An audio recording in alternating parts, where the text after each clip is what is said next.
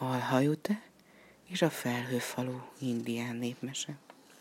Az indiánok földjének legsivárabb és legszárazabb területén hatalmas egy magasodott, mely éppen olyan alakú volt, mint egy kukoricacső. Az indiánok kukoricahegynek nevezték. A hegy csúcsán egy sátorban élt Alhajute a nagyanyjával. Alhajute éppen olyan életet élt, mint a korabeli kisfiúk. Aludt, evett, játszott, és kis állatokra vadászott. De csinált valami mást is. Álmodozott. Mindig arról álmodott, hogy valami nagy dolgot fog véghez vinni, olyat, ami őt, magát és egész országát híresé teszi majd. Sikerülni fog, mondogatta. Gyors vagyok, mint az antilop, erős, mint a börény, s mozgékony, mint a pisztráng. Egy napon rátalálok majd arra, amit keresek, és onnantól fogva tisztelettel és csodálattal fognak emlegetni az emberek.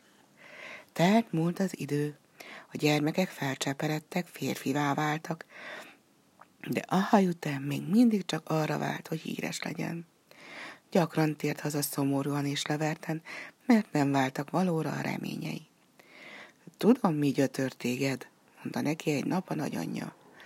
Tudom, azt is mi segíthetne neked, csak félek, túl nagy veszélybe kerülnél. Jobb, ha nem mondok semmit. A hajute azonban annyira kíváncsi lett, hogy addig nem nyugodott, míg ki nem szedte nagyanyjából a titkot. Az asszony végre mesélni kezdett, olyan halk hangon, hogy szinte hallani is alig lehetett. Tudnod kell, hogy réges-régen az indiánok földjének keleti részén tanyát vert a felhőfalú. A felhőfalú? kérdezett közbe a hajute. Még sosem hallottam ezt a nevet. A felhőfalú óriás, olyan hatalmas, mint a kukoricahegy, és ha kitátja a száját, abban az egész ég belefér. Felfalja az összes felhőt, amit az égen talál. Ezért esik olyan kevés eső nálunk, hogy vannak, akik szomja halnak a földeken. Senki nem próbálta még megölni őt, csodálkozott Ájute. Sok bátor férfi indult már kelet felé, hogy szembeszálljon vele, de egyikük sem tért vissza. Te is megpróbálhatod, ha akarod, de figyelmeztetlek, hogy rettenetesen veszélyes feladatra vállalkozol. Suttogta a nagyanyja szinte hangtalanul. Az egyetlen, amivel talán segíthetek az, hogy neked adom a négy varázs erejű tollat. Az asszony felnyitott egy kis fadobozt, kivett belőle négy különböző színű puha madártollat, az unokája kezébe nyomta őket, és így folytatta. Ha a piros tollat a hajadba teszed, eljutsz a felhő falu birodalmába. A kék toll abban segít, hogy megértsd az állatok nyelvét. A sárgatól segítségével pedig olyan kicsivé válhatsz, hogy az egérjukba is beférsz majd. Az utolsó, a fekete toll, hatalmas erőt ad neked a harchoz. A hajutének több se kellett. Beletette a piros tollat a hajába, a másik hármat gondosan elrejtette, és elindult kelet felé.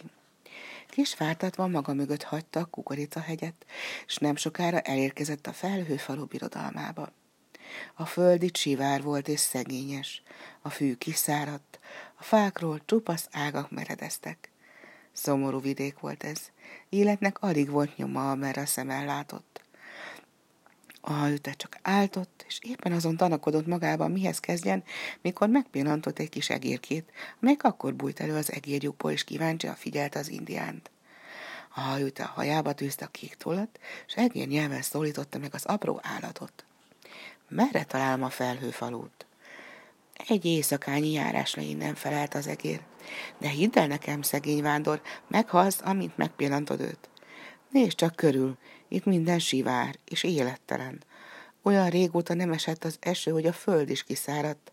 Minden élőlény elpusztult, itt csak én vagyok képes életben maradni, mert a föld alatt lakom. Valóban? kérdezte a hajúte, és a sárga tolat is a hajába tűzte. Egyszerűen zsugorodni kezdett. Egyre kisebb és kisebb lett, míg végül épp akkora volt, mint az egér.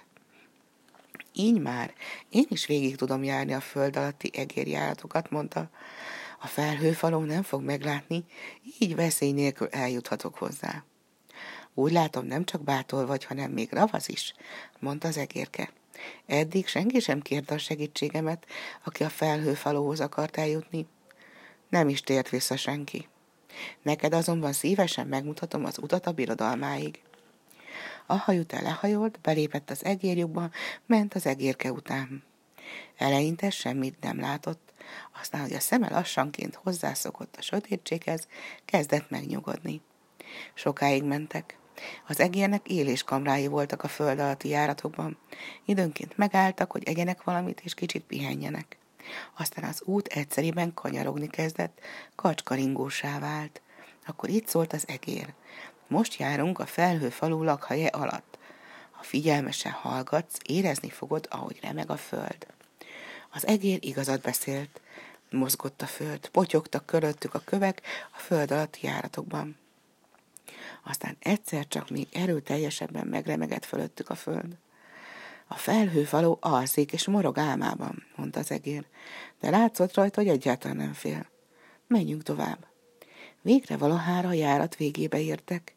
Még tettek néhány lépést, és akkor egyszeriben jóval tágasabb helységben találták magukat. A hajute visszaváltozott emberi méretére, de azonnal be is kellett húzni a fejét, mert a mennyezet felleringott ütemesen hullámzott. Ez a felhőfaló szívének dobogása, súgta az egér. Minden erődet össze kell szedned, ha el akarod találni őt a nyiladdal. A hajót az utolsó fekete tollat is a hajába tűzte, és abban a pillanatban megérezte, hogy hatalmas, ember feletti erő növekszik benne. Megfogta az íját, elővette a leghosszabb és legélesebb nyilát, és a mennyezetre célzott. Arra a helyre irányította az íjat, ahol a legmélyebben süppett be a föld, és kilőtt a nyilvesszőt. Hatalmas üvölt is rázta meg az egér járatait. Ahelyett úgy érezte, mintha az egész földkerekség ráomlana, aztán elsötétült előtte a világ. Mikor újra magához tért, hanyat fekve hevert a földön, az egér a port törölgette a homlokáról. Valamivel arrébb ott feküdt a felhőfaló hatalmas teste. Sikerült, kiáltott az egér ugrándozva és táncolva. Megölted a felhőfalót.